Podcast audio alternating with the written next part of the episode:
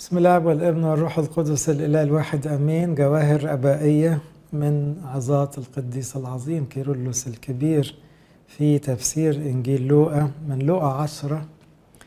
بعد ذلك عين الرب سبعين آخرين أيضا وأرسلهم اثنين اثنين أمام وجهه إلى كل مدينة وموضع حيث كان هو مزمعا أن يأتي. فقال لهم إن الحصاد كتير ولكن الفعل قليلون. فاطلبوا من رب الحصاد أن يرسل فعل إلى حصاده.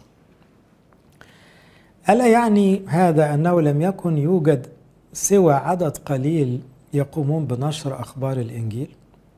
وبعد ذلك صاروا كثيرين.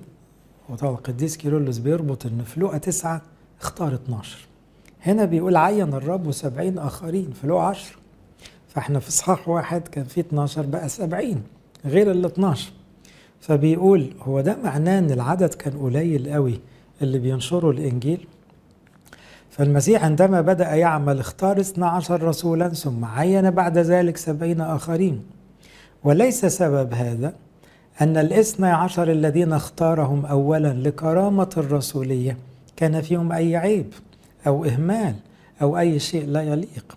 كلا ولكن بسبب أن جمعا غفيرا كان سيؤمن به. وليس إسرائيل فقط هو الذي أمسك في الشبكة بل وجموع الأمم أيضا. يبقى ربنا يسوع له كل المجد لأنه باصص على الكرازة للعالم كله. لم يكتفي بال 12 ال 12 مش مقصرين حلوين بس الحصاد كتير قوي. والرؤية أن العالم كله يعرف المسيح فعين سبعين آخرين. أما عن أن رسالة الخلاص سوف تصل إلى كل العالم فقد أشار إلى ذلك أحد الأنبياء القديسين بقوله ينبت القضاء كالعلقم في أتلام الحقل. فكما أن النجيل ينبت في الخطوط التي تترك بدون زراعة ويحل فيها ثم ينتشر متقدما باستمرار هكذا بالتمام البر. تعرفين في نجيلة تطلع كده إيه ماشية سريع لوحدها كده. فهو باصص على الكرازة اللي هتجري في العالم وتسرح كده. فعاوزة شغل كتير قوي وعاوزة ناس كتيرة تلم ده كله. هكذا بالتمام البر أي النعمة التي تبرر العالم كما أعلن في أخبار الإنجيل المخلصة تسود على كل مدينة ومكان. بيحكي لنا بقى القديس كيرلس الكبير ربط حكاية 12 وبعدها 70 بموقف من العهد القديم. فبيقول إيه في وقت زمن موسى النبي حصل موقف غريب شوي. يقول إيه أتوا إلى ماره ولم يقدر الناس أن يشربوا من مياه مرة لأن مرة يعني المية مرة. فصرخ موسى للرب فأراه الله شجرة فرماها في الماء فصارت المية حلوة. إن معنى عبارة مرة تترجم إلى مرارة ونحن نعتبرها ترمز للناموس. فالناموس كان مرا لأنه يعاقب بالموت. فهو غير محتمل من القدماء وغير مقبول كما كانت المية المرة تماما. ولكنها صارت حلوة بالصليب. خدتوا بالكم عمل إيه؟ رمى شجرة في المية المرة فالمرارة راحت. فكأن العهد القديم بالناموس كان مر. دخل الصليب بتاع العهد الجديد شال المرارة وخلى المية حلو عشان الناس تشرب. آه الذي كانت تلك الخشبة التي أراها الله للمبارك موسى؟ مثلا له. فالآن إذ قد تغير الظل إلى التأمل الروحي نحن نرى بعيون العقل سر المسيح الذي كان مخفيا في رموز الناموس. رغم أن الناموس كان مرا فقد بطل أن يصير هكذا فيما بعد. وبعد مرة أتوا إلى إيليم. ومعناها زيادة أو صعود. وماذا كان أيضا في إيليم؟ اثنا عشر عين ماء وسبعون نخلة. فهمتوا كيرلس الكبير عاوز يربط بإيه؟ الصليب اتحط المية حلوت وبقت تتشرب وبعدها على طول صعدنا إلى إيليم فيها 12 عين مية و70 نخلة. فكأننا بعد الصليب إيه اللي هينشر بقى الخير كله؟ والكرازة 12 تلميذ و70 رسول.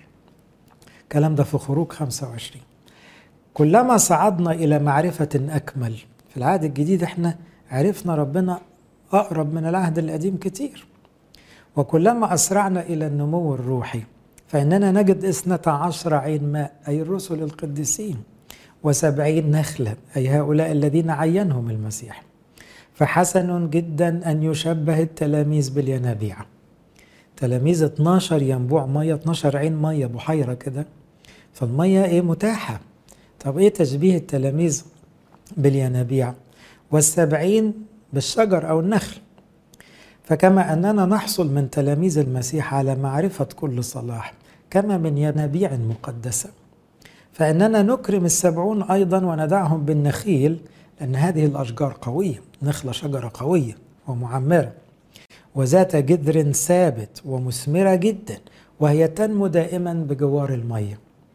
فحط لنا مشهد جميل قوي في حياة الكنيسة بتاعت العهد القديم ال 12 عين مية 70 نخلة ودول قعدوا عسكروا عندهم شوية ليه؟ المية والأكل والدنيا جميلة مع أننا في صحراء. ونحن هنا نؤكد أنه هكذا ينبغي أن يكون القديسون ذوي ذهن نقي إشارة للمية والنخلة. ثابتين جدر ناشف. مثمرين ويبهجون أنفسهم باستمرار بمياه المعرفة. فلنراجع الآن ما كنا نقوله. الرب عين سبعين آخرين ربما يظن البعض أن الأولين رفضوا وجردوا من كرامة الرسولية وأن الآخرين رفعوا بدلا منهم لأنهم أقدر منهم على التعليم. فلنبعد هذه الأفكار لأن الذي يعرف القلوب والعارف بالأمور الآتية قال الحصاد كتير. لألا حد يفتكر دول مطرح دول لا خالص. حتى لو في لقى تسعة كان في شوية أخطاء للتلاميذ زي حكاية من نزل نار تاكلهم. ده مش معناه المسيح رفض ال 12 لا لا ده زود 70 واحتوى الأخطاء. لأن الحصاد كتير اطلبوا من رب الحصاد أن يرسل فعل إلى حصاده فكما أن الأرض الممتلئة بمحصول وافر واسعة ممتدة تحتاج إلى عدد كبير من الفعلة كم بالحري؟ كل الأرض وجماعة من سيؤمنون بالمسيح كم هي عظيمة وغير محصاة. وتحتاج إلى عدد ليس بقليل بل إلى عدد كبير جدا للعمل. لهذا اختار المسيح الآخرين ليكونوا حلفاء ومساعدين للاثني عشر. هؤلاء ذهبوا في إرساليتهم إذ أرسلهم اثنين اثنين إلى كل مدينة وقرية وهم يصرخون بذات كلمات يوحنا أعدوا طريق الرب. لاحظوا أنه بينما يقول المسيح اطلبوا من رب الحصاد أن يرسل فعل إلى حصاده هو يفعل هذا بنفسه. يعني المسيح بعد ما عين سبعين قال لهم صلوا عشان رب الحصاد هو نفسه رب الحصاد يبعت فعل تاني.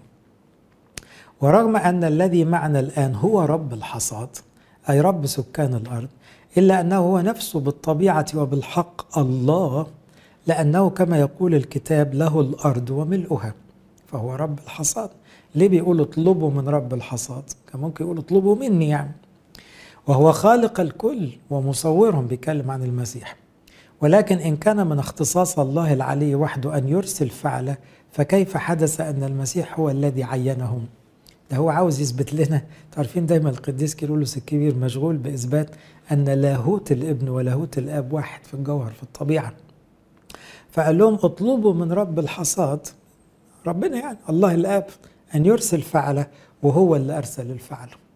عشان يأكد أن رب الحصاد هو الآب وهو الابن أيضا لأن إرادتهم واحدة واحد أنا والآب واحد. فهنا بيقول أليس هو إذا رب الحصاد؟ لأنه هو الذي أرسل الحصادين. لكن بيرجع يقول لهم إيه اطلبوا من رب الحصاد. عشان يؤكد علاقته بالآب. أفليس هو إذا رب الحصاد؟ والله الآب معه. هو أيضا رب كل شيء. كل شيء إذا له ولا يوجد شيء مما يسمى يخص الآب إلا ويخص الإبن أيضا. فهو نفسه قال للآب أولئك الذين أعطيتني من العالم كانوا لك وأعطيتهم لي. يعني كل ما للآب فهو لي.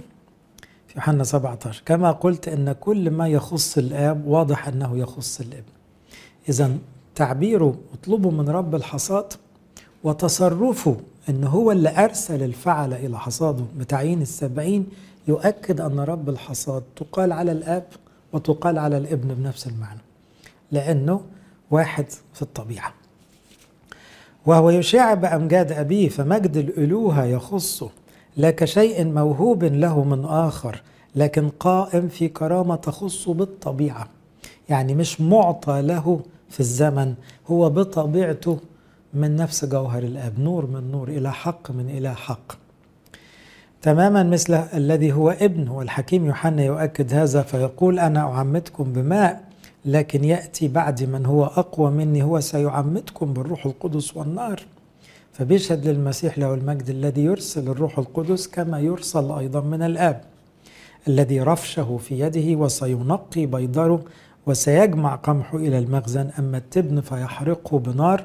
إذا عمل الدينونة وعمل الخلاص يخص الله الابن أيضا. كما يخص الله الآب بالروح القدس. ليت نصيبنا إذا كقمح عقلي أن نحمل إلى المخزن. لما راح للكلمة بتاعت يوحنا أنه يجمع القمح إلى مخازن قال وعدنا يا رب خلينا من القمح اللي هتدخله مخزنك. أي إلى المنازل العلوية كي ننعم هناك في صحبة القديسين بالبركات التي يمنحها الله في المسيح الذي به. ومع الله الآب المجد والسلطان مع الروح القدس إلى ظهر الدهور.